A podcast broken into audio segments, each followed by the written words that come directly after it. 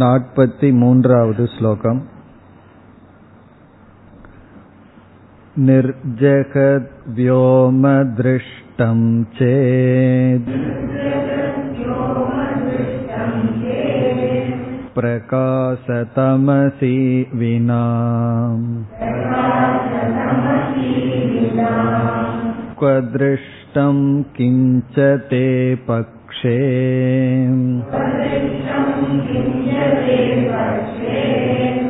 न प्रत्यक्षं वियत् खलु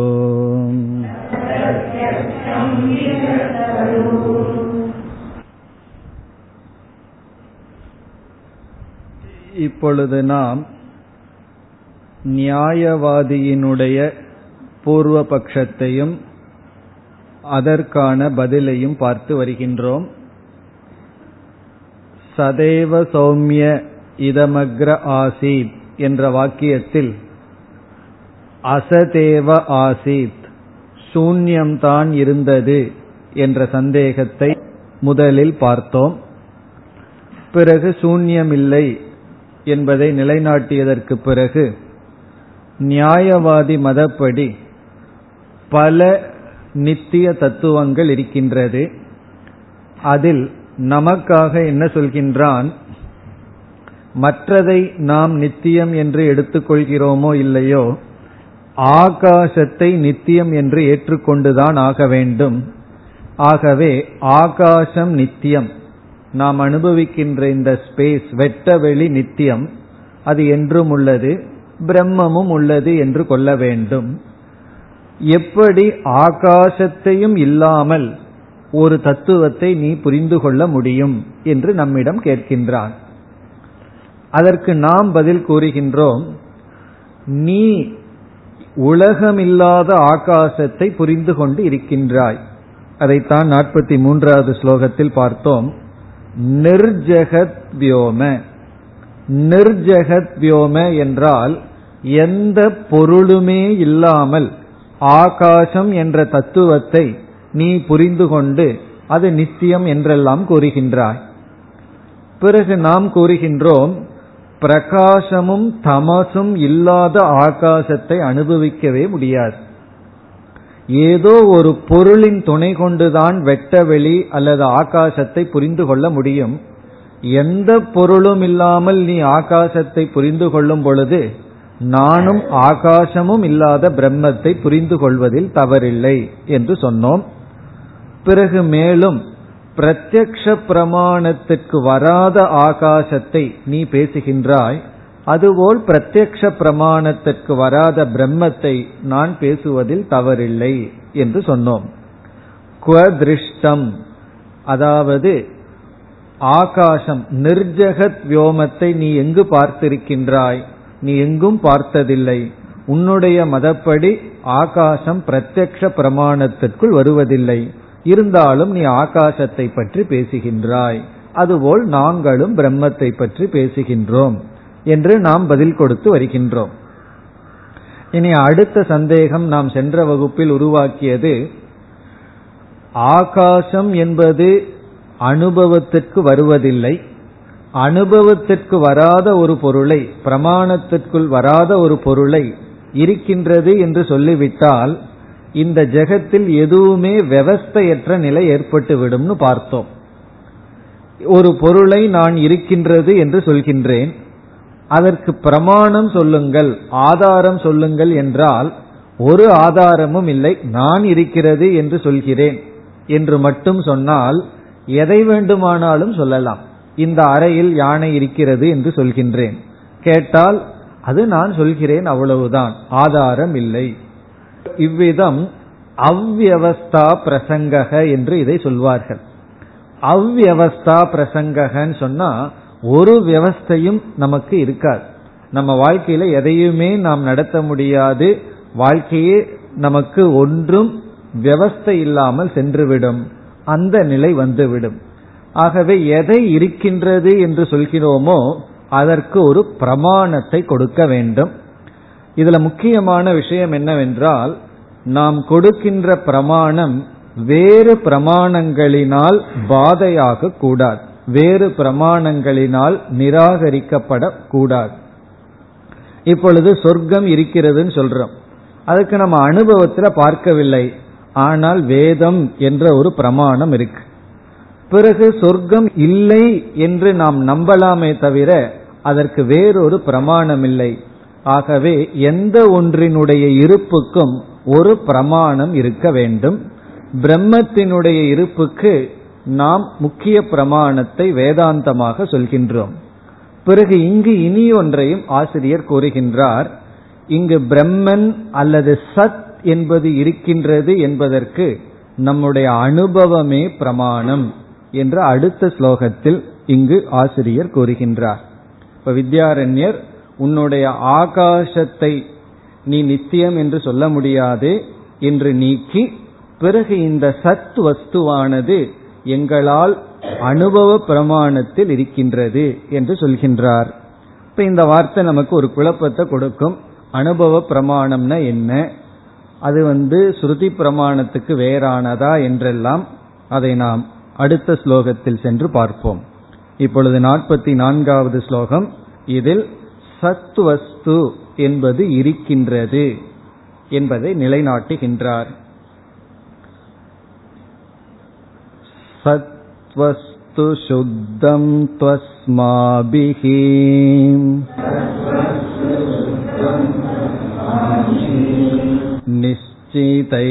निश्चितैरनुभूयते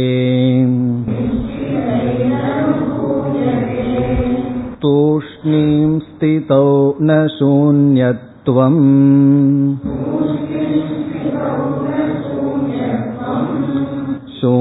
शून्यबुद्धेश्च वर्जनात्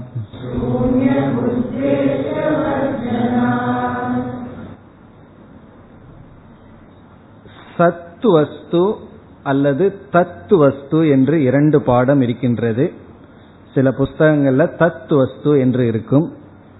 இரண்டு பாடங்களுக்கும் ஒரே ஒரு பொருள்தான். தத்துவஸ்து என்று இருந்தால் அதை சத்துவஸ்து என்று புரிந்து கொள்ள வேண்டும். இங்கு என்ன சொல்கின்றார்? தூய்மையான சுத்தமான சத்தாக இருக்கின்ற வஸ்து அனுபவத்திற்குள் வருகின்றது என்று சொல்கின்றார். அனுபவத்திற்குள் வருகின்றது என்றால் என்ன? பொதுவாக எதை நாம் அனுபவம் என்று சொல்வோம். வேதாந்தத்தில் இந்த வார்த்தை ரொம்ப முக்கியமான வார்த்தை குழப்பத்தை கொடுக்கிற வார்த்தை அனுபவம் என்பது. காரணம் எல்லாருக்கும் என்ன மனதில் தோன்றும் நான் எத்தனையோ வருடம் உபனிஷத்தெல்லாம் படிச்சு முடிச்சாச்சு ஆனா இன்னும் அனுபவம் தான் வரவில்லை என்று நமக்கு நினைக்க தோன்றும். அப்போ அனுபவம் என்றால் என்ன என்பது மிக முக்கியமான கேள்வி. பொதுவாக அனுபவம் என்ற சொல்லை நாம் எப்படி புரிந்துள்ளோம்?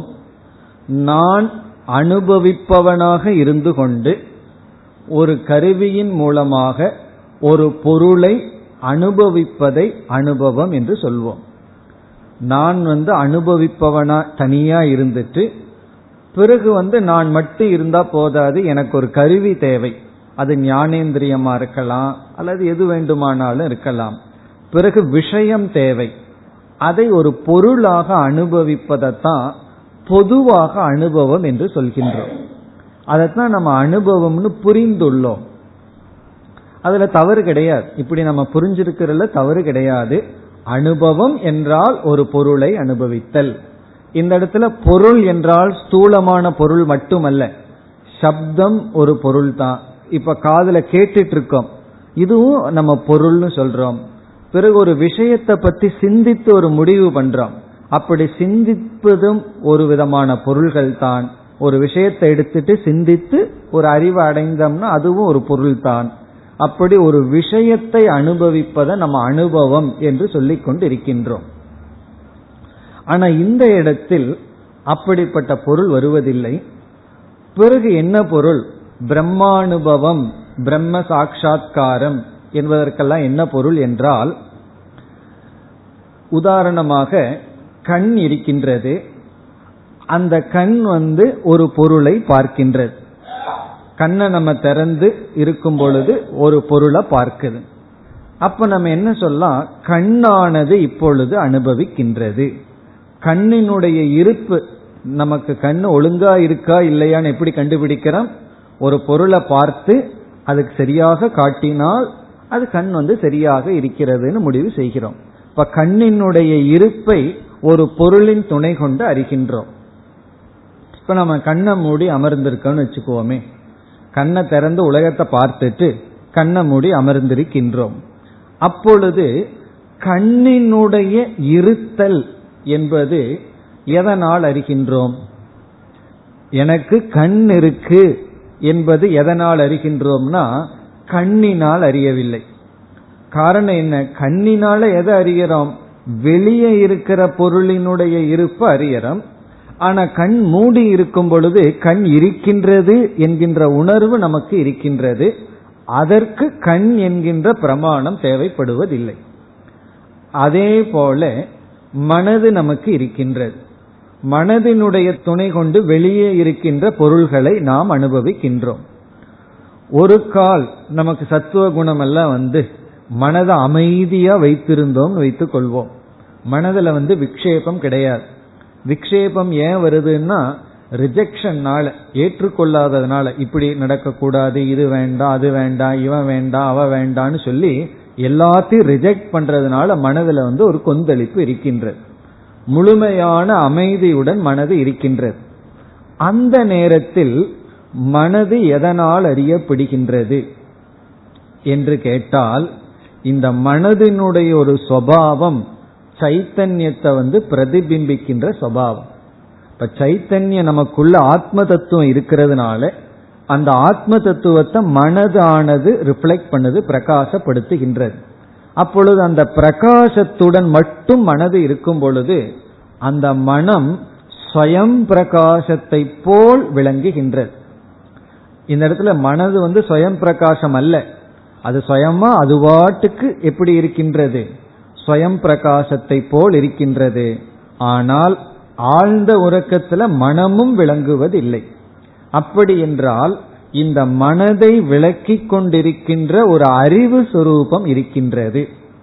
அந்த அறிவு சொரூபத்தை அனுபவ சொரூபம் அல்லது ஞான சொரூபம் அல்லது சைத்தன்ய சொரூபம் என்று சொல்கின்றோம். அது வந்து ஒரு விஷயமாக அனுபவிப்பதில்லை அதனுடைய பிரகாசத்தையே அனுபவம் என்று சொல்கின்றோம். அது வந்து எப்பொழுது நமக்கு தெளிவாக தெரிகிறது என்றால் மனது அமைதியாக இருக்கும் பொழுது அந்த அனுபவ சுரூபம் தெரிகின்றது. மனதுல விக்ஷேபம் வரும் பொழுதும் அதே சைத்தன்யம் அனுபவ சுரூபமாக இருக்கிறது ஆனால் விக்ஷேபத்தை அடைகிறது. அதற்கு ஒரு நல்ல உதாரணம் சொல்வார்கள். நம்ம வந்து டெலிவிஷன்லயோ அல்லது சினிமா தியேட்டர்லயோ படத்தை பார்த்துட்டு இருக்கோம் அதற்கு ஆதாரமாக இருப்பது என்ன என்றால் வெண்மையான திரை.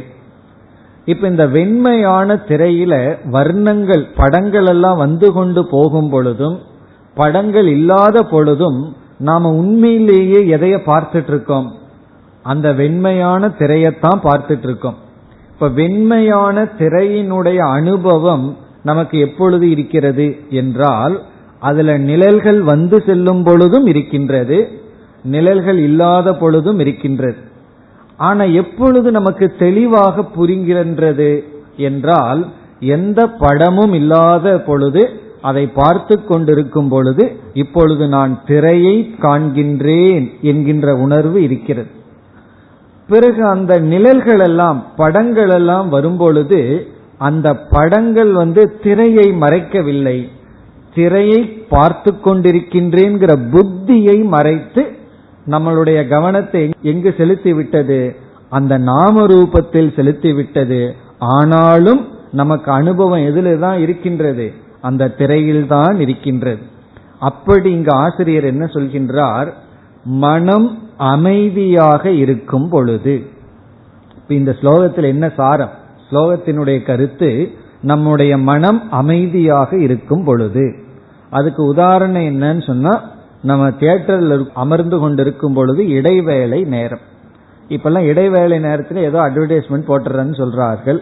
அதெல்லாம் இல்லாமல் இடைவேளை நேரத்தில் வெறும் ஸ்கிரீன் மட்டும் இருக்கும் பொழுது நம்ம எதை பார்த்துட்டு இருக்கோம் ஸ்கிரீனை பார்த்து கொண்டிருக்கும் பொழுது நமக்கு என்ன உணர்வு இருக்கின்றது? இப்பொழுது நான் ஸ்கிரீனை பார்த்துட்டு இருக்கேங்கிற அறிவு இருக்கின்றது. படங்கள் வந்தவுடன் அந்த படங்கள் அந்த அறிவை திருடி விட்டது. நம்ம எதை பார்த்துட்டு இருக்கோம்? கவனம் படத்திற்கு சென்று விட்டது.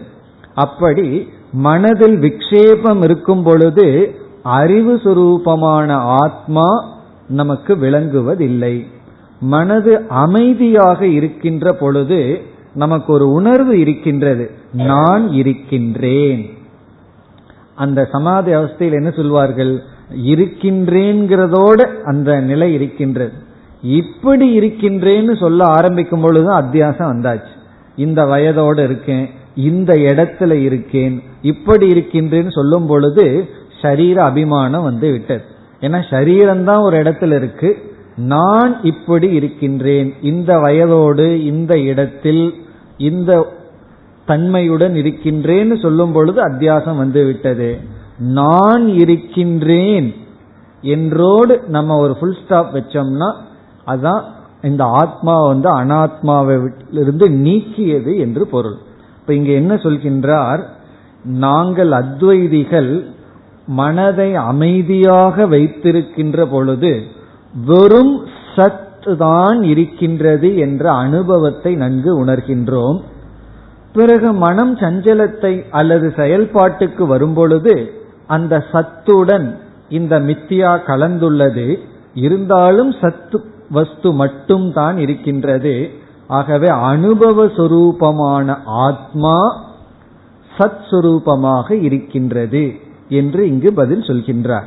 இப்ப மற்ற இடத்திலேயே இப்ப வந்து நிர்ஜகத் வியோம இருக்கு. எந்த பொருள்களும் இல்லாத ஆகாசம் வந்து அனுபவத்திற்கும் கூட வருவதில்லை. அது அனுபவ சுரூபமாகவும் இல்லை. அது நம்மளுடைய மனதில் ஒரு கற்பனை அப்படி இருக்கின்றது என்று. அது ஒரு நம்பிக்கையே தவிர ஞானம் அல்ல அதற்கு பிரமாணம் இல்லை ஆகாசம் நித்தியம்ங்கிறதுக்கு ஒரு பிரமாணம் இல்லை ஆனால் இங்கு இருக்கின்றது என்று பதில் சொல்கின்றார். இந்த இந்த ஸ்லோகத்தை கொஞ்சம் கவனமாக புரிந்து கொள்ள வேண்டும். இங்க என்ன சொல்றார்? மனம் அமைதியாக இருக்கும் பொழுது சத்துவஸ்து தெரிகிறது அப்படின்னு சொல்றார். அப்படி என்றால் மன அமைதியாக இல்லாத பொழுது சத்துவஸ்து இல்லையா என்ற கேள்வி வரும் பொழுது அது இல்லை என்று சொல்லவில்லை. தெளிவாக தெரியவில்லை என்று சொல்கின்றோம். படங்கள் ஓடும் பொழுது திரை இல்லை என்று சொல்லவில்லை. திரை இருக்கின்றது. அந்த திரையானது தெளிவாக தெரிவதில்லை. நம்முடைய கவனம் திரைக்கு செல்வதில்லை. அது ஒரு டெஸ்ட் மாதிரி செய்து பார்க்கலாம். ஒரு நாள் வந்து டெலிவிஷன்ல ஒரு பிலிம் ஓட்ட வச்சுட்டு அந்த மூணு மணி நேரம் நான் திரைய மட்டும் பார்க்கிறேன்னு பார்க்க முடியுமான்னு பார்க்கணும். அதுல இருக்கிற ஒரு கேரக்டரும் தெரியக்கூடாது அதுல அழுகக்கூடாது சிரிக்கக்கூடாது ஒன்றும் செய்யக்கூடாது. ஆனா அதை கேட்டுட்டு இருக்கணும் அது என்ன சொல்றாங்கன்னு காதல விழுகணும். கவனம் பூரா நான் திரைய மட்டும் பார்த்துட்டு இருக்கேங்கிறது ஒரு பெரிய நிதித்தியாசனம் தான் டெலிவிஷன் இருப்பவர்கள் முயற்சி பண்ணி பார்க்கலாம். ஆனா தோல்வி அடைஞ்சிரும். ஏதாவது ஒரு ஜோக் வந்து என்ன பண்ணிடும் நம்ம வந்து சிரிக்க வச்சிடும் இல்லைன்னா அழுக வந்து அழுக வச்சிடணுமே. அப்படி நம்முடைய கவனத்தை சுலபமாக அந்த நிழல்கள் எடுத்து விடுகின்றது. திரையை நாம் மறந்து விடுகின்றோம். இப்ப அந்த உதாரணத்தை மனசுல வச்சுட்டு இதை நாம் படிக்க வேண்டும். இங்க என்ன சொல்றார்?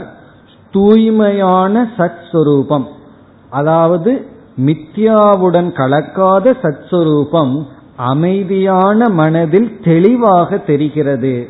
அதனாலதான் சமக ரொம்ப அவசியம் சொல்றது. மன அமைதி ஏன் அவசியம்னா இந்த சத்து வஸ்து தெளிவாக நாம் புரிந்து கொள்ள மன அமைதி தேவை. அதைத்தான் இங்கு கூறுகின்றார். இப்பொழுது முதல் சொல்லுக்கு சென்றால் சத்து வஸ்து அல்லது தத்து வஸ்து. தத்துன்னு சொன்னாலும் சத்துன்னு தான் அர்த்தம். சத்து வஸ்து சத்தாக இருக்கின்ற ஒரு பொருள். அது இப்பொழுது எப்படி இருக்கிறது? சுத்தம். சுத்தம் என்றால் இந்த இடத்தில் அசத்துடன் கலக்காத மித்யாவுடன் நாம ரூபங்களுடன் சேராத. சுத்தம்னா நாம ரூப ரகிதம் அர்த்தம். இப்ப இந்த திரை தூய்மையான திரைன்னு என்ன அர்த்தம்? நிழல்கள் ஓடாத படங்கள் ஓடாத திரை.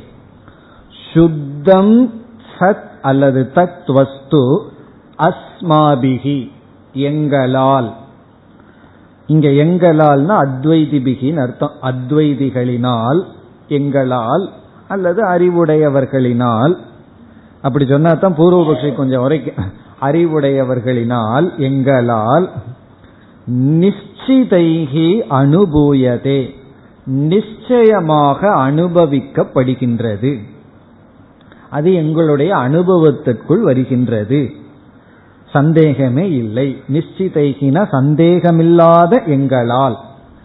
சந்தேகமே படாத எங்களால் அனுபூயதேன அனுபவிக்கப்படுகிறது. தெளிவாக விளங்குகின்றது. இங்கு அனுபூயதேன விளங்குகின்றது. எப்பொழுது தெளிவாக விளங்குகின்றது?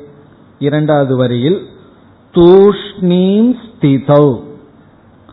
தூஷ்ணீம் ஸ்திதோ என்றால் மனம் அமைதியாக இருக்கும் பொழுது. தூஷ்ணீம்னா அமைதி ஸ்திதௌன இருக்கும் பொழுது. மனம் அமைதியாக இருக்கும் பொழுது இருக்கின்றேன் என்கின்ற இருப்பானது தெளிவாக விளங்குகின்றது. அப்படி அமைதிப்படுத்தியதற்கு பிறகு வேறு எதுவுமே தெளிவா விளங்காது. வேற ஏதாவது இருந்ததுன்னா அது அமைதியின் அர்த்தம் அல்ல. எல்லாத்தையும் நீக்கினதுக்கு பிறகு ஆகாசத்தையும் நீக்கியதற்கு பிறகு. இங்க முக்கியமான கருத்து என்னவென்றால் இந்த பூர்வபக்ஷி கேட்கிற ஆகாசத்தையும் நீ நீக்கிட்டு எப்படி இந்த ஆத்மாவை புரிந்து கொள்வாய்? ஆகாசத்தையும் நீக்கி நீ எதைத்தான் அங்க புரிந்து கொள்வாய் என்று சொன்னால் இந்த இருத்தலை புரிந்து கொள்ள முடிகிறது. ஆகாசத்தையும் நீக்கினதற்கு பிறகு இருக்கின்றேன். என்பதை உணர முடிகின்றது. எங்க இருக்கிறேன்னு சொன்னா ஆகாசம் வந்தாச்சு. எங்க இருக்கிறேங்கிறதும் கூட இல்லாம இருக்கின்றேன். அதோட நிறுத்தினோம்னா மோக்ஷம். நம்ம எங்க இருக்கிறோம்னு ஆரம்பிச்சோம்னா தான் சம்சாரம் ஆரம்பிக்கின்றது. நான் வீட்டில் இல்லை அங்க இருக்கேன் இங்க இருக்கேன் இப்படின்னு சொல்லும் பொழுது துயரம் ஆரம்பிக்கின்றது அல்லது துவைதம் ஆரம்பிக்கின்றது. நான் இருக்கின்றேன் என்பது தெளிவாக தெரிகின்றது. தூஷ்ணீம் ஸ்திதௌ. அமைதியாக இருக்கும் பொழுது. பிறகு ஞான நிஷ்டைனா என்னன்னா? ஞான நிஷ்டை என்பது ஒருவர் ரொம்ப அழகா சொன்னார். குகையில இருக்கும் பொழுதும் ரயில்வே ஸ்டேஷன்ல இருக்கும் பொழுதும் ஒரே மனநிலை வந்தாச்சுன்னா ஞான நிஷ்டை அடைஞ்சாச்சுன்னு அர்த்தம். இந்த ரெண்டுக்கும் ஒரு வேற்றுமை என்னைக்கு மனம் அறியப்படவில்லையோ. இந்த மனம் அறியப்படுகிறதுன்னு சொன்னா உன்ன என்ன அர்த்தம்? சத்துவ குணத்தினுடைய பந்தத்திலையும் இருக்கின்றோம் என்று அர்த்தம். இப்ப குணாதீதன்னு சொன்னா சத்துவத்தையும் கடந்ததுன்னா தூஷ்ணீம் ஸ்திதவ் மட்டுமல்ல எல்லா காலத்திலும். ஆனால் இந்த இருக்கின்றேன் என்பது மனம் அமைதியாக இருக்கும் பொழுது தெளிவாக விளங்குகின்றது. பிறகு இந்த சூன்யவாதி இருக்கானே அவன் உடனே இங்க ஒடியாரான்.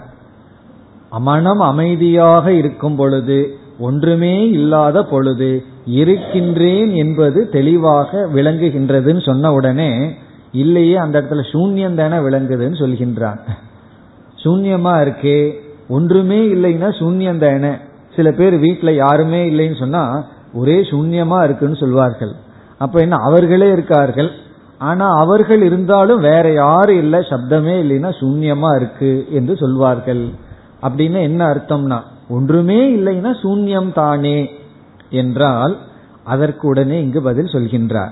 உடனே சூன்யவாதி வந்துட்டான்னு அர்த்தம். உடனே சூன்யவாதி வந்து சொல்றான் நீ எப்பொழுது தூஷ்ணீம் ஸ்திதின்னு சொல்றையோ ஒன்றுமே இல்லைன்னு சொல்றையோ அப்ப சூன்யம் தானே? உடனே சொல்கின்றார் ந சூன்யத்துவம்.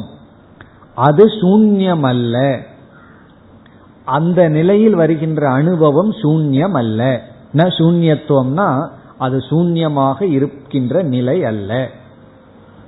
எந்த நிலை நம்ம மனச அமைதியாக வைத்துக் கொண்டிருக்கும் பொழுது எந்த விக்ஷேபமும் இல்லாத பொழுது இருக்கின்றேங்கிற ஒரு அனுபவம் ஒரு உணர்வு மட்டும் இருக்கின்றது. அது சத் சுரூபம் அந்த இடத்துல சூன்யம் அல்ல காரணம் என்ன? அடுத்த சொல்லல சொல்றார் சூன்ய புத்தேகேச்ச வர்ஜனாத். சூன்ய புத்தி இல்லாத காரணத்தினால். சூன்ய புத்தேகேன்னா இது சூன்யம் என்கின்ற எண்ணம் இல்லாத காரணத்தினால். வர்ஜனாத் என்றால் இல்லாத காரணத்தினால். வர்ஜனம்னா இல்ல. சூன்ய புத்தினா இது சூன்யம் என்கின்ற எண்ணம் இல்லை. இப்ப வந்து இது புஸ்தகம் என்ற எண்ணம் இருக்கும் பொழுது இங்க புஸ்தகம் இருக்கின்றது. இது வாட்ச் அப்படிங்கிற எண்ணம் இருக்கும் பொழுது அங்க வாட்ச் இருக்கு. அதே போல சூன்யம்ங்கிற புத்தி இருந்தா சூன்யம் இருக்கும். அந்த இடத்துல சூன்யம்ங்கிற புத்தியும் கிடையாதே. சூன்யம்ங்கிற புத்தியும் இல்லாததுனால சூன்யமும் கிடையாது. இப்ப மனம் அமைதியாக இருக்கும் பொழுது எந்த விக்ஷேபத்தையும் அடையாமல் இருக்கும் பொழுது நம்மால் தெளிவாக இருக்கின்றேன் என்ற உணர்வானது நமக்கு தெளிவாக அனுபவிக்கப்படுகிறது. அந்த இருத்தல் என்பதுதான் சத் பிரம்ம தூய்மையான சத் பிரம்ம அந்த இடத்துல சூன்யமும் இல்லை. காரணம் சூன்யம் இருக்கின்றது என்கின்ற புத்தியும் இல்லையே. இப்படி சொன்னவுடன் இனி ஒரு சந்தேகம் நமக்கு வருகின்றது. சூன்யம் இல்லை காரணம் சூன்யம் இருக்கின்றது என்கின்ற எண்ணம் வரவில்லை. ஆகவே சூன்யம் இல்லைன்னு சொல்லிட்டோம். சூன்ய புத்தி இல்லாததுனால சூன்யம் இல்லைன்னு சொன்னோம். உடனே அழகா பூர்வபக்ஷ ஒரு கேள்வி கேட்கின்றான். அந்த நேரத்துல சத் என்கின்ற புத்தியும் இல்லையே. அப்ப எப்படி சத்து இருக்கிறதுன்னு சொல்வாய்? சூன்யம்ங்கிற புத்தி இல்லாததுனால சூன்யம் இல்லைன்னு சொன்னா நீ அமைதியா இருக்கிற நேரத்துல இப்ப நான் அமைதியா இருக்கேன் சத்து தான் இருக்குங்கிற புத்தியும் இல்லையே. அப்ப சத்புத்தி இல்லாத பொழுது அங்க சத்து தான் இருக்குன்னு எப்படி சொல்கின்றாய்? நல்ல கேள்வி அந்த கேள்வியை உருவாக்கி அடுத்த ஸ்லோகத்தில் இங்கு பதிலை கூறுகின்றார் நாற்பத்தி ஐந்தாவது ஸ்லோகம்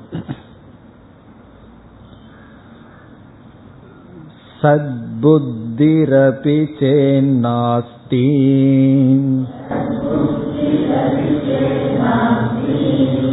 मास्त्वस्य சத்வதக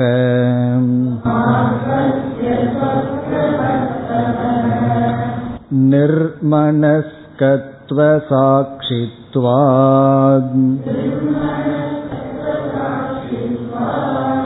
சன்மாத்திரம் சுகமம் நிருணாம்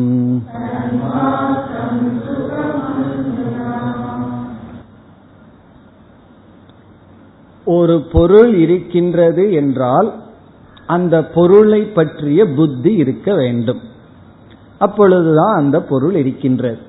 அமைதியான நேரத்தில் சூன்யம் இல்லை. ஏனென்றால் சூன்யம் என்ற புத்தி இல்லைன்னு சொன்னோம். உடனே பூர்வபக்ஷி கேட்கின்றான் அமைதியான நேரத்தில் இருக்கின்றேன் இருக்கின்றது என்ற சத்புத்தியும் இல்லையே என்றால் அதுதான் முதலில் வருகின்றது. சத்புத்திகி அபி சேத் நாஸ்தி. நாஸ்தி சேத். சத்புத்தியும் இல்லை என்றால். சத்புத்திகி அபி. சத் இருக்கிறது இருக்கிறது என்ற எண்ணமும் இல்லையே. நாஸ்தி சேத். இல்லை என்றால். இல்லை என்றால் அதுக்கப்புறம் நம்ம சேர்த்திக்கணும்.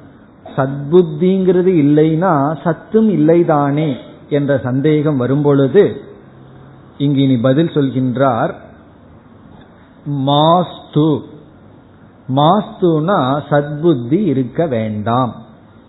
சத்புத்திங்கிறது இல்லையே என்றால் யாரு இருக்கணும்னு சொன்னா இருக்க வேண்டாம். மாஸ்துனா வேண்டாம் அதனுடைய தேவை இல்லை. சத்புத்தியினுடைய தேவை இல்லை. அதாவது சத்பிரம்மன் இருப்பதற்கு சத்புத்தியினுடைய தேவை இல்லை. சத்பிரம்ம சத்ஸ்வரூபம் இருப்பதற்கு சத் இருக்கிறது இருக்கிறது என்ற புத்தி தேவை இல்லை. காரணம் என்ன? அஸ்ய ஸ்வபிரபத்வதக. அது ஸ்வயம் பிரகாச ரூபமாக இருப்பதனால். அது இருப்பதற்கு இனி ஒரு பிரமாணம் தேவையில்லை. அது சுயமாக பிரகாசித்துக் கொண்டு இருப்பதனால் சொப்பிரபத்வதக என்றால் ஸ்வயம் பிரகாசமாக இருப்பதனால். இனி ஒன்றை சார்ந்து அதனுடைய இருப்பை அது நிலைநாட்ட வேண்டியதில்லை. அதனால சத்புத்தி வேணுங்கிற அவசியம் இல்லை. பிறகு இதை எப்படித்தான் புரிந்து கொள்வது? என்ற கேள்வி வரும்பொழுது இரண்டாவது வரியில் கூறுகின்றார் எதற்கு சாட்சி? அதுதான் ரொம்ப முக்கியம். நிர்மனஸ்கத்துவம் என்றால் மனதினுடைய அமைதியை இது சாட்சியாக இருக்கின்றது. மனதினுடைய அமைதிக்கு இது சாட்சியாக இருக்கிறது. இந்த இடத்துல நிர்மனஸ்கத்துவம் நிர்மணக என்றால் மனமற்ற நிலை என்று சொல்வதல்ல மனதினுடைய அமைதி என்று பொருள். மனதினுடைய வெளித்தோற்றத்திற்கு அல்லது அமைதியான நிலைக்கு சாட்சியாக இருப்பதனால். இப்ப மனதினுடைய அமைதி எப்பொழுது அமைதினா மனமானது சஞ்சலம் இல்லாத பொழுது அமைதியாக இருக்கிறது. அதற்கு சாட்சியாக இருப்பதனால் நாம் இருக்கின்றேன் என்கின்ற புத்தி இல்லாமலும் அந்த இருத்தல் இருக்கின்றது. ஆகவே என்ன சொல்கின்றார்? சன்மாத்திரம். சன்மாத்திரம் என்றால் சத் சொரூபம் மட்டும் இருக்கின்றது என்பது சுகமம். சுகமம்ன மிகவும் தெளிவாக விளங்குகின்றது. சன்மாத்திரம் சத் மட்டும் இருக்கின்றது என்பது எளிதில் புரிந்து கொள்ளக்கூடியது. நிருணாம் மனிதர்களுக்கு. இந்த இடத்துல நிருணாம் என்பதற்கு பொருள் அதிகாரினாம் தகுதி உடையவர்களுக்கு. என்ன அவனும் மனிதன் தானே? தார்க்கிகனும் மனிதன் தானே? அவன் சொல்றான் எனக்கு சுகமமா இல்லையே துர்கமமா இருக்குன்னு சொல்கின்றான். இப்ப நிருணாம் என்றால் தகுதி உடையவர்களுக்கு சித்த சுத்தி உடையவர்களுக்கு இது மிக தெளிவு. என்னன்னா சத் மாத்திரம். இங்க எப்படி முடிக்கின்றார்? சத்து இருக்கின்றது என்பதற்கு சத்து இருக்கின்றது என்கின்ற புத்தியும் அவசியமில்லை. அந்த புத்திக்கு சாட்சியாக இருப்பதனால் அனைத்துக்கும் சாட்சியாக இருக்கின்றது என்று புரிந்து கொண்டால் போதும் என்று கூறி அடுத்த ஸ்லோகத்தில் முடிவுரை செய்கின்றார். இரண்டாவது ஸ்லோகத்தில் ஆரம்பிச்சார் எதை விளக்க? சதேவ சௌமிய இதமக்ர ஆசித் ஆரம்பிச்சு அதை அடுத்த ஸ்லோகத்தில் இந்த விசாரத்தை நிறைவு செய்கின்றார். நாற்பத்தி ஆறாவது ஸ்லோகம். மனோஜிரும்பணராகித்யே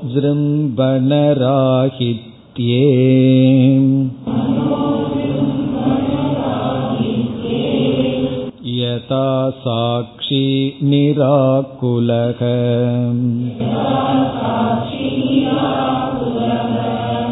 मायाजृम्बणतः पूर्वम्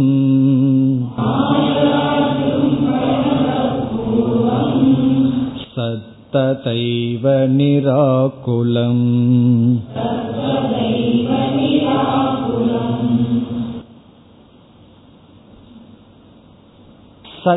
மட்டும் இருந்தது. சன் மாத்திரம்.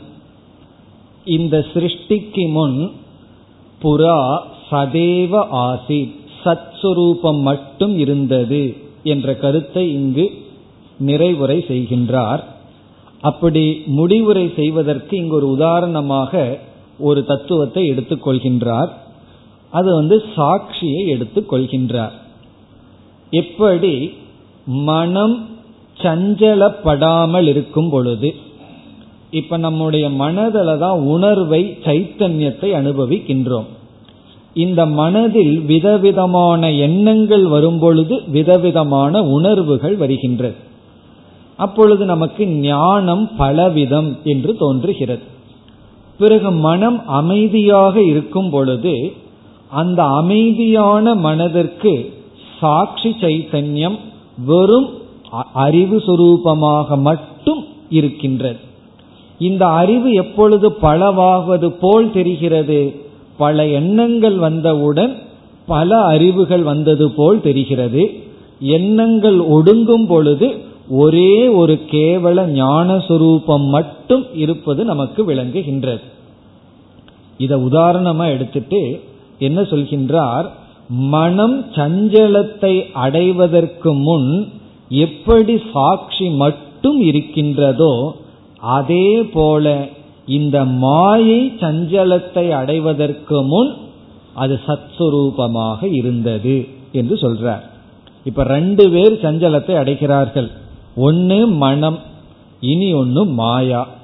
இப்ப மனது சஞ்சலத்துக்கு முன் எப்படி சாட்சி மட்டும் இருக்கின்றதோ அதே போல மாயையினுடைய சஞ்சலத்திற்கு முன் சத் மட்டும் இருந்தது.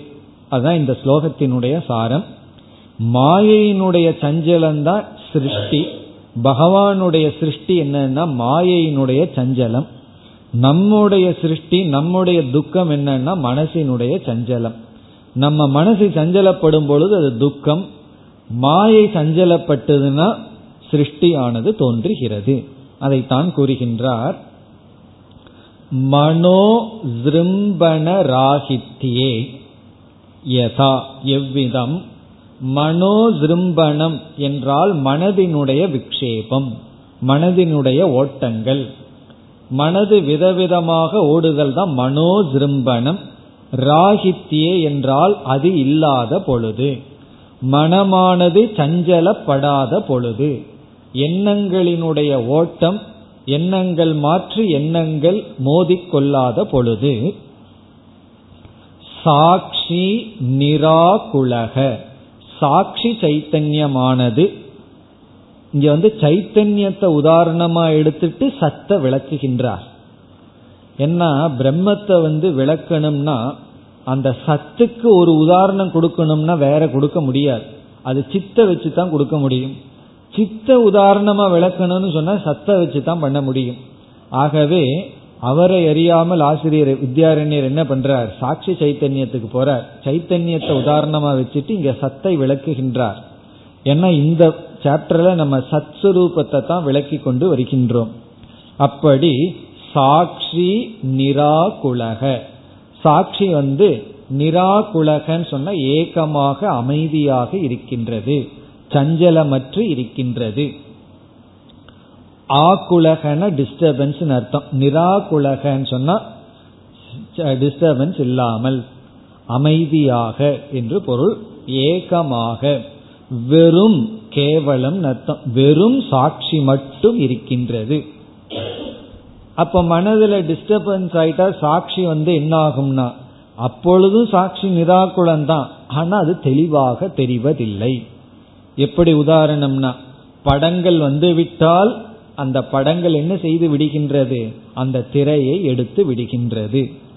திரையை எடுத்து விடுதுன்னா என்ன அர்த்தம்? திரையை கவனத்திலிருந்து எடுத்து விடுகின்றது. அப்படி இப்ப வந்து வீட்டில் வந்து டெலிவிஷன் வந்து நிராகுலமா இருக்கிறது சான்ஸே இல்லை. நம்ம தூங்கும் போதுதான் அது நிராகுலமா இருக்கு. மீதி நேரமெல்லாம் எப்படி இருக்கு? ஜிரும்பனம் தான் ஏதோ ஒரு சீரியல் போயிட்டே இருக்கு.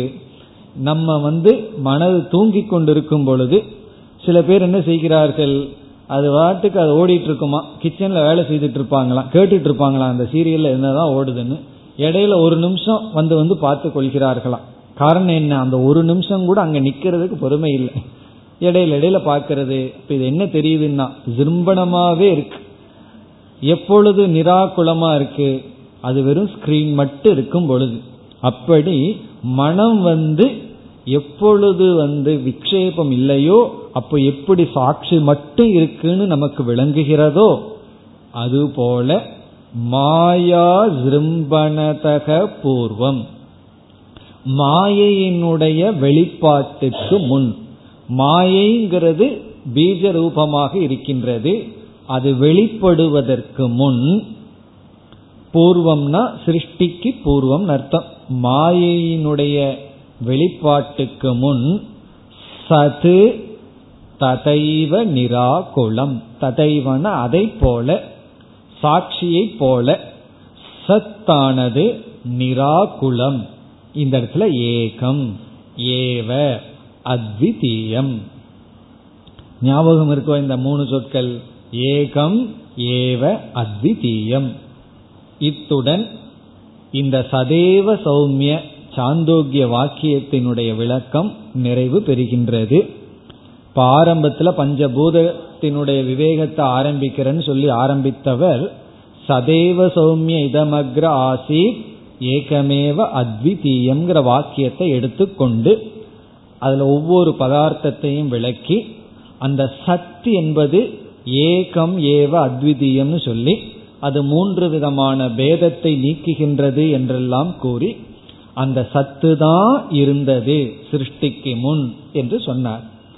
பிறகு சூன்யவாதி வந்து இல்ல சூன்யந்தான் இருந்ததுன்னு சொன்னார். அது எப்படி தவறுன்னு சொன்னார். பிறகு நியாயவாதி வந்து சத்து இருந்ததுன்னு சொல்ற இருக்கிறதுக்கு ஒரு இடம் வேணும். நீ ஆகாசமே இல்லாம சத்து இருந்ததுன்னா அது உன் புத்தியில இப்படித்தான் புரிந்து கொள்ள முடியும் என்று கேட்க நாமும் அதற்கு தகுந்த பதில சொல்லி ஆகாசமும் இல்லாத பிரம்மத்தை சத்ஸ்வரூபமாக நான் புரிந்து கொள்வதில் ஒரு தோஷமும் இல்லை என்று சொல்லி சத்துதான் இருந்தது என்ற முடிவுக்கு வந்தோம். பிறகு இங்கு ஒரு வார்த்தையை இவர் போட்டார். மாயா ஜிரும்பண பூர்வம் ஜிரும்பணதக பூர்வம். இந்த மாயையானது பிரம்மனிடம் இருக்கின்ற மாயையானது சத்திடம் இருக்கின்ற மாயையானது வெளிப்படுவதற்கு முன் சத்து மட்டும் இருந்ததுன்னு சொன்னார். இனி அடுத்த கேள்வி எல்லாம் நமக்கு வரும். மாயையானது டிஸ்டர்பன்ஸ் அதாவது வெளிப்படுவதற்கு முன் சத்து மட்டும் இருந்ததுன்னு சொன்னா அந்த மாயை எங்கிருந்தது?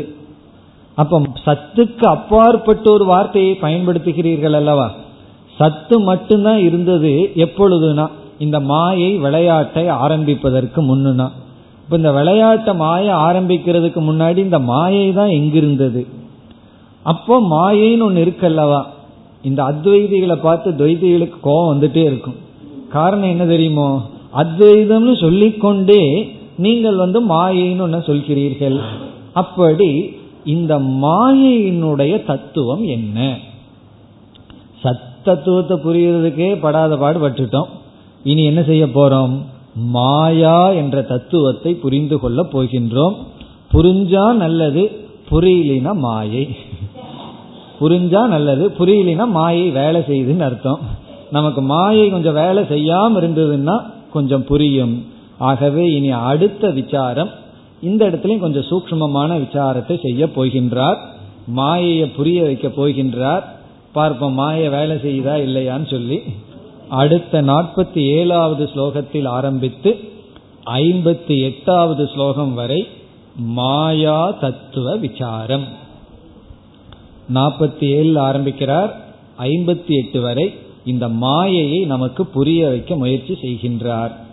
காரணம் என்ன? சென்ற ஸ்லோகத்துல வந்து மாயையினுடைய விளையாட்டுக்கு முன் சத்து மட்டும் இருந்ததுன்னா இந்த மாயை எங்க இருந்தது? அதனுடைய விளையாட்டு ஆரம்பிக்கிறதுக்கு அதனுடைய தன்மை என்ன? இந்த மாயையினுடைய சொரூபம் என்ன? அதை எப்படி புரிந்து கொள்வது? அப்படி மாயை என்று ஒன்று இருந்தால் சத்தும் சேர்ந்து இருந்தால் துவைதமாகி விடுகிறது. இது போல சந்தேகங்கள் வரும்பொழுது இனி மாயையை விளக்க ஆரம்பிக்கின்றார். நாற்பத்தி ஏழு. त्वा कार्यगम्यास्य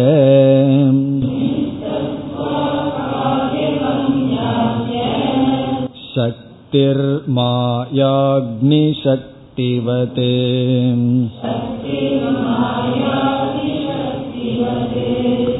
न हि शक्ति क्वचित् कैचित्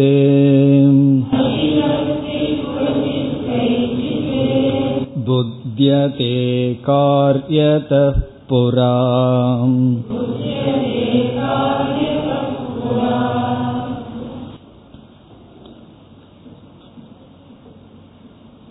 மாயையினுடைய தத்துவத்தை ஆரம்பிக்கின்றார் ஆரம்பிக்கின்ற முதல் சொல்லே என்ன நிஸ்தத்துவா நிஸ்தத்துவம்னு ஆரம்பிக்கின்றார் மாயையினுடைய தத்துவம் வந்து நிஸ்தத்துவம் என்று மாயையை விளக்க ஆரம்பிக்கின்றார். இங்கு மாயைக்கு மூன்று லட்சணம் கொடுக்கின்றார். மூன்று விதமான லட்சணத்தை இந்த ஸ்லோகத்தில் ஆசிரியர் கொடுக்கின்றார். முதல் லட்சணம் வந்து நிஸ்தத்துவா. மாயை வந்து ஸ்திரீலிங்கத்தில் இருக்கிறதுனால நிஸ்தத்துவா. அந்த நிஸ்தத்துவம் என்னன்னு பிறகு பார்ப்போம். இரண்டாவது காரிய கம்யா இரண்டாவது காரிய கம்யா மூன்றாவது சக்திகி மூன்றாவது லட்சணம் சக்திகி இந்த மூன்று ஓரளவுக்கு தெரிஞ்ச வார்த்தை தான் நிஸ்தத்துவம் நீ இதனுடைய பொருளை மட்டும் பார்ப்போம். பிறகு எதை இங்கு விளக்குகின்றாரோ அந்த விளக்கத்திற்கு செல்லலாம். இனி வந்து இந்த மூன்று சொல்லினுடைய பொருளை பார்ப்போம். ஏன்னா இந்த மூன்று இலக்கணங்கள் இங்கு மாயைக்கு கொடுக்கின்றார். முதல் இலக்கணம் வந்து நிஸ்தத்துவா. அதை நம்ம வேறொரு வார்த்தையில புரிந்து கொள்ள வேண்டும் என்றால் நிஸ்சாரம் அல்லது அசாரம். சாரமற்றது. நிஸ்சாரம் நிஸ்சாரா அல்லது அசாரம். சாரம்னா நமக்கு தெரியும். அசாரம். சாரம்னா என்ன? சாரம்னா எசன்ஸ் சில பேர்கிட்ட பேசினதுக்கு அப்புறம் உன் பேச்சுல ஒரு சாரம் இல்லை அப்படின்னு சொல்றோம். அப்படின்னு என்ன? அர்த்தமே இல்லை. ஆனா ஒரு மணி நேரம் பேசியாச்சுன்னு அர்த்தம். அப்படி அதான் நிஸ்சாரம். அனர்த்தம். சாரமற்றது. நிஸ்தத்துவம். அல்லது இதுக்கு இனி ஒரு சொல் இருக்கின்றது. அது வந்து பிருதக் சத்தா ரகிதா. பிருதக் சத்தா ரகிதா என்றால் தனி சத் இல்லை தனியாக இருத்தல் என்கின்ற தன்மையற்றது. அஸ்வதந்திரா சுதந்திரமற்றது. தனியாக இருத்தல் என்ற தன்மை அற்றது அதற்கென்று இருத்தல் என்ற தன்மை அற்றது அதான் நிஸ்தத்துவா. இதெல்லாம் நமக்கு தெரிஞ்ச வார்த்தைகள்லாம். நம்ம உதாரணம் சொன்னா உடனே நமக்கு புரிஞ்சிடும் மாயெல்லாம் வேலை செய்யாது நமக்கு. என்னன்னா களிமண் தத்துவம் பானை நிஸ்தத்துவம். காரணம் என்ன? பானை அப்படின்னு ஒரு பொருள் இருக்கின்றதா? அதற்கென்று ஒரு வெயிட் இருக்கான்னா. இல்லையே நான் பானையத்தான வே பண்ணேன்னா. நம்ம பானையா வே பண்ணோம். நம்ம வெயிட் வந்து அங்க களிமண்ணுடைய வெயிட் அல்லது நகை. நகை இவ்வளவு கிலோன்னு சொன்னாலும் கூட இவ்வளவு கிராம்னு சொன்னாலும் கூட அந்த இது யாருக்கு போகின்றது? தங்கத்திற்கு போகின்றது. அப்ப தங்கம் தத்துவம்னு சொன்னா அந்த தங்கத்தினால செய்யப்பட்ட உருவம் நகை நிஸ்தத்துவம். தனி சத்தா இல்லை. தனி சத்தா இல்லை என்றால் என்ன? அதனுடைய சாரத்தை எடுத்துட்டோம்னா அது நிற்காது. நகையின் எதனால் செய்யப்பட்டதோ அந்த தங்கத்தை எடுத்துட்டோம்னா நகை நிற்காது. இது வந்து முதல் பொருள். இப்ப இங்க என்ன செய்கின்றார்? நிஸ்தத்துவாங்கிற லட்சணத்தை மட்டும் கொடுத்துட்டு பிறகு இதை விளக்கப் போகின்றார். இந்த ஸ்லோகத்துல இதை விளக்கப் போவதில்லை. இந்த நிஸ்தத்துவத்தை தான் இவர் விளக்கப் போகின்றார். விளக்கி எது நிஸ்தத்துவமோ அசாரமோ அது மித்தியா என்று சொல்ல போகின்றார். அல்லது அனிர்வச்சனீயம்னு சொல்ல போகின்றார். அதைத்தான் நம்ம முக்கியமாக பார்க்க போகின்றோம். அதை பிறகு பார்க்கலாம். பிறகு இரண்டாவது கருத்து காரிய கம்யா காரிய கம்யா என்றால் அதனுடைய காரியத்தின் மூலமாக அதனுடைய இருப்பை உணர முடியும். விளைவின் மூலமாக அதனுடைய இருப்பை உணர முடியும். அதனுடைய இருப்பை நம்ம எப்ப உணர முடியும்னா அதனுடைய விளைவு வந்தா தான் உணர முடியும். அதனுடைய விளைவு வரலைன்னா அதனுடைய இருப்பை உணர முடியாது. காரிய கம்யாத்னா காரியத்திலிருந்து அறியப்படுகின்றது. காரியம் மூலமாக அறியப்படுவது. இங்க கம்யானா அறியப்படுவதுன்னு அர்த்தம். காரியம்னா அதனுடைய விளைவிலிருந்து அறியப்படுவதுன்னு அர்த்தம். அதனுடைய விளைவிலிருந்து அதை நாம் யூகிக்க முடிகின்றது. அந்த விளைவு வந்தாதான் அதை நம்ம தெரிஞ்சுக்க முடியும். இல்லைன்னா அது இருந்தாலும் நமக்கு தெரியாது. இந்த எல்லா நோயை காட்டிலும் இந்த கேன்சர் ரொம்ப டேஞ்சர்னு ஏன் சொல்றோம்? அதனுடைய காரியத்தை அவ்வளவு சுலபமா காட்ட மாட்டேங்குது. கடைசி ஸ்டேஜில் தான் காட்டுது. அது முதல்லயே காட்டி இருந்ததுன்னா ஒரு பிரச்சனையும் இல்லை. மற்ற நோய்கள் எல்லாம் வந்தா உடனே ஃபீவர் வர்றதோ தலைவலி வர்றதோ அதனுடைய காரியத்தை காட்டிடும். ஆனா இந்த கேன்சர் என்ன செய்கிறது? காரியத்தை காட்டாம வச்சிருக்கு. அதனாலதான் அது ரொம்ப டேஞ்சர்னு சொல்றோம். அதுபோல இந்த மாயை வந்து அதனுடைய இருப்பை நம்ம புரிஞ்சு கொள்ளவே முடியாது. எப்ப புரிஞ்சுக்கலாம்? அதனுடைய காரியத்தை காட்டுனா தான் காரியத்திலிருந்து அறியப்படுவது. இதனுடைய விளக்கத்தையும் நம்ம பார்க்க போறோம். இனி மூன்றாவது லட்சணம் சக்திகி மாயா என்றால் சக்திகி பிரம்ம சக்திகி பிரம்மனிடம் இருக்கின்ற சக்தி. சக்தினா பவர் நமக்கு தெரிஞ்ச வார்த்தை தான் சக்திகி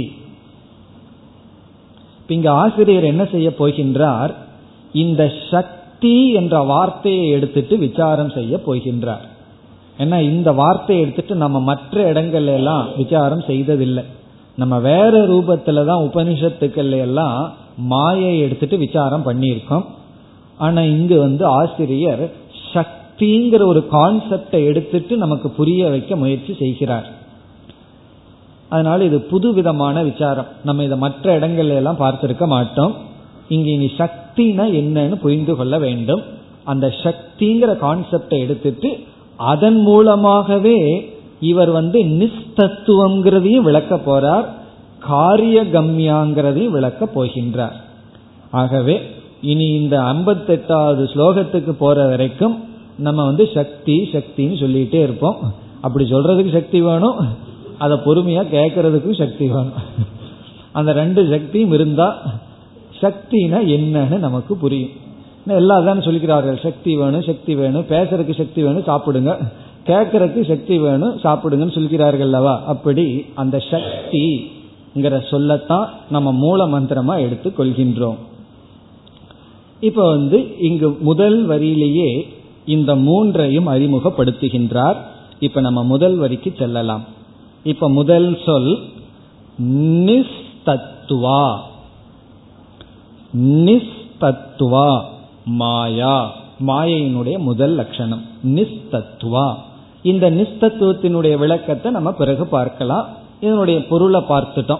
கடைசியா நிஸ்தத்துவம்னா அசாரம் நாமரூபம் மித்யா. அதான் கடைசி அர்த்தம். இனி இரண்டாவது காரிய கம்யா அதையும் நம்ம பார்த்துட்டோம். காரிய கம்யா காரியத்தின் மூலமாக அறியப்படுவது. காரியத்தின் மூலமாக எது அறியப்படுகிறதோ அது மாயா. எது காரியத்தின் துணை கொண்டு அறியப்படுகிறதோ. அதையும் நம்ம பார்க்க போகின்றோம். பிறகு அஸ்ய சக்திகி மாயா. அஸ்ய சக்திகி இந்த இடத்துல அஸ்ய என்றால் சதக பிரம்மனக. அந்த பிரம்மத்தினுடைய அஸ்யன அதனுடைய. அதனுடையன்னு சொன்னா இங்க சதக சத்தினுடைய பிரம்மத்தினுடைய சக்திகி மாயா. அப்ப சக்தி மாயை என்பது சக்தி. சக்தின்னு சொன்னாவே யாருடைய சக்தின்னு சொல்லி ஆகணும். ஆகவே பிரம்மத்தை அறிமுகப்படுத்தி பிரம்மத்தினுடைய சக்திகி மாயா. இதுவரை அவர் வந்து மாயைக்கு கொடுக்கிற மூணு லட்சணம். நிஸ்தத்துவா காரிய கம்யா சக்திகி என்பது. சக்தின்னு சொல்லும்போது பிரம்மத்தினுடைய சக்திகி நம்ம பொதுவா பிரம்ம ஆசிரியா மாயா பிரம்மத்தை சார்ந்திருப்பது மாயை. அப்படியெல்லாம் படிச்சிருக்கோம். இங்க பிரம்மத்திடம் இருக்கின்ற சக்தி தான் மாயை அப்படின்னு சொல்லியிருக்கார். இனி அடுத்த பகுதியிலிருந்து இந்த சக்தி என்ற தத்துவத்தை விளக்க ஆரம்பிக்கின்றார். அப்படி விளக்கும் பொழுதே இந்த சக்தி வந்து நிஸ்தத்துவம்னு நிலைநாட்ட போறார். ஆகவே முதல் லட்சணமும் வந்துருது. இந்த சக்தியை விளக்கும் பொழுதே காரிய கம்யான்னு விளக்க போறார். ஆகவே இரண்டாவது லட்சணமும் வந்து விடுகின்றது. இவ்விதம் இந்த சக்திங்கிற சொல்ல வச்சுட்டே நமக்கு மாயையை புரிய வைக்க போறார். பாப்போம் அவருக்கு எவ்வளவு சக்தி இருக்குன்னு நமக்கு புரிய வைக்கிறதுக்கு. அதை புரிய வைக்க போகின்றார். இனி சக்தியை விளக்க போகின்றார். அதற்கு ஒரு உதாரணம் கொடுக்கிறார். அந்த உதாரணமே கொஞ்சம் கஷ்டமா இருக்கு. பார்ப்போம். இனி சக்தியை புரிஞ்சுக்க போறோம். சக்திங்கிற ஒரு தத்துவம் கான்செப்டை புரிஞ்சுக்கலாம். பிறகு அதை வந்து மாயை எப்படி சக்தி அது எப்படி பிரம்மனிடம் இருக்கிற சக்தின்னு இனி படிப்படியாக போலாம். இப்ப பொதுவா சக்திங்கிறத எப்படி புரிந்து கொள்வது? அதை நம்ம பார்க்க போகின்றோம். அதற்கு ஒரு உதாரணம் சொல்றார். அக்னி சக்தி வது. இது இந்த பகுதியெல்லாம் சக்திங்கிற பகுதியை விளக்குகின்ற பகுதி. அக்னி சக்தி வது. இந்த அக்னி சக்தி வதுங்கிறத புரிஞ்சுக்கிறத விட நம்ம வேறொரு உதாரணம் பார்க்கலாம். பார்த்துட்டு இதை விட எளிமையான உதாரணத்தை பார்த்துட்டு அதிலிருந்து சக்தியினுடைய தத்துவத்தை புரிஞ்சிட்டு பிறகு நம்ம செல்லலாம். நம்ம எடுத்து கொள்கின்ற உதாரணம் ஏதாவது உதாரணத்தை எடுத்துக்கலாம். கமன சக்தி வது அல்லது வதன சக்தி வது கமன சக்தினா நடக்கிற சக்தியை போல அல்லது பாடுகின்ற சக்தியை போல. அதை உதாரணமா எடுத்துக்கோமே. பாடுற சக்தியை போல. இப்ப வந்து ஒருவர் நம்ம முன்னாடி வர்றார். அவருக்கு வந்து வாய் இருக்கு. அது நம்ம பார்த்தா தெரியுது. இப்போ அவருடைய வாயை பார்த்து இவர் நல்லா பாடுவாரா பாட மாட்டாரான்னு சொல்ல முடியுமோ? எந்த ஜோசியர்னாலும் சொல்ல முடியாது. அவருக்கு எவ்வளவு தூரம்? ஜோசியம் பார்த்தாலும் ஜோதிடம் பார்த்தாலும் இவர் பாடுவாரா மாட்டாரான்னு சொல்ல முடியாது. பிறகு எப்படி தெரியும்னா அவரை கொஞ்சம் பாட சொல்லி பார்க்கணும். கொஞ்சம் பாடுங்களேன் அப்படின்னு சொல்லணும். பிறகு அவர் பாடுறார். ரொம்ப நல்லா பாடுறார். அப்ப நம்ம என்ன புரிஞ்சுக்கிறோம்? அவரிடத்தில் அவருடைய வாக்கில் பாடுகின்ற சக்தி இருந்தது. அவருக்கு பாடுற சக்தி இருக்கு அப்படின்னு நம்ம புரிஞ்சுக்கிறோம். எப்படி புரிஞ்சுக்கிறோம்னா பாட்டை கேட்ட பிறகு. இல்லைன்னா வேற விதத்துல புரிஞ்சுக்கிறோம். அவருக்கு பாடுற சக்தி இல்லை. அப்படின்னு நம்ம புரிஞ்சுக்கிறோம். அப்படி ஒருவருடைய முகத்தை பார்த்தவுடன் அவரிடம் சக்தி இருக்குன்னு புரிஞ்சு கொள்ள முடியாது. பிறகு எப்ப புரிஞ்சுக்கிறோம்? சக்தியினுடைய இருப்பை அதனுடைய காரியத்திலிருந்து தான் புரிந்து கொள்ள முடிகிறது. சக்தி அதனுடைய இருப்பை அது வெளிப்படுத்திய பின் தான் புரிந்து கொள்ள முடிகிறது. இது சக்தியை பற்றிய முதல் கருத்து. மற்ற கருத்துக்களை நாம் அடுத்த வகுப்பில் பார்ப்போம். ஓம் போர் நமத போர் நமிதம் போர் போர் நமுதச்சதேம் பூர்ணய பூர்ணமாதாய பூர்ணமேவாவசிஷ்யதேம். ஓம் சாந்தி சாந்தி சாந்தி